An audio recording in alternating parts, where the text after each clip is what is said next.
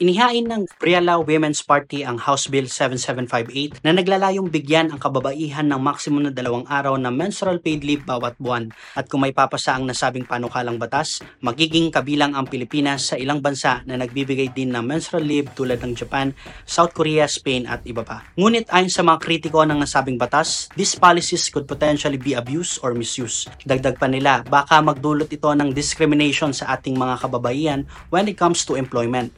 Sa kabilang dako, ayon sa pag-aaral ng Harvard Business Review, ang mga kumpanyang may mataas na proporsyon ng kababaihan na nasa top leadership position are more profitable and provide safer, higher quality customer experiences. Ito ay hakbang tungo sa isang greater gender equality in the workplace ayon sa mga nagsusulong ng batas. Isa rin daw itong pagpapahayag na ang menstruation ay isang natural at mahalagang aspekto ng kalusugan ng kababaihan na dapat kinikilala at sinusuportahan.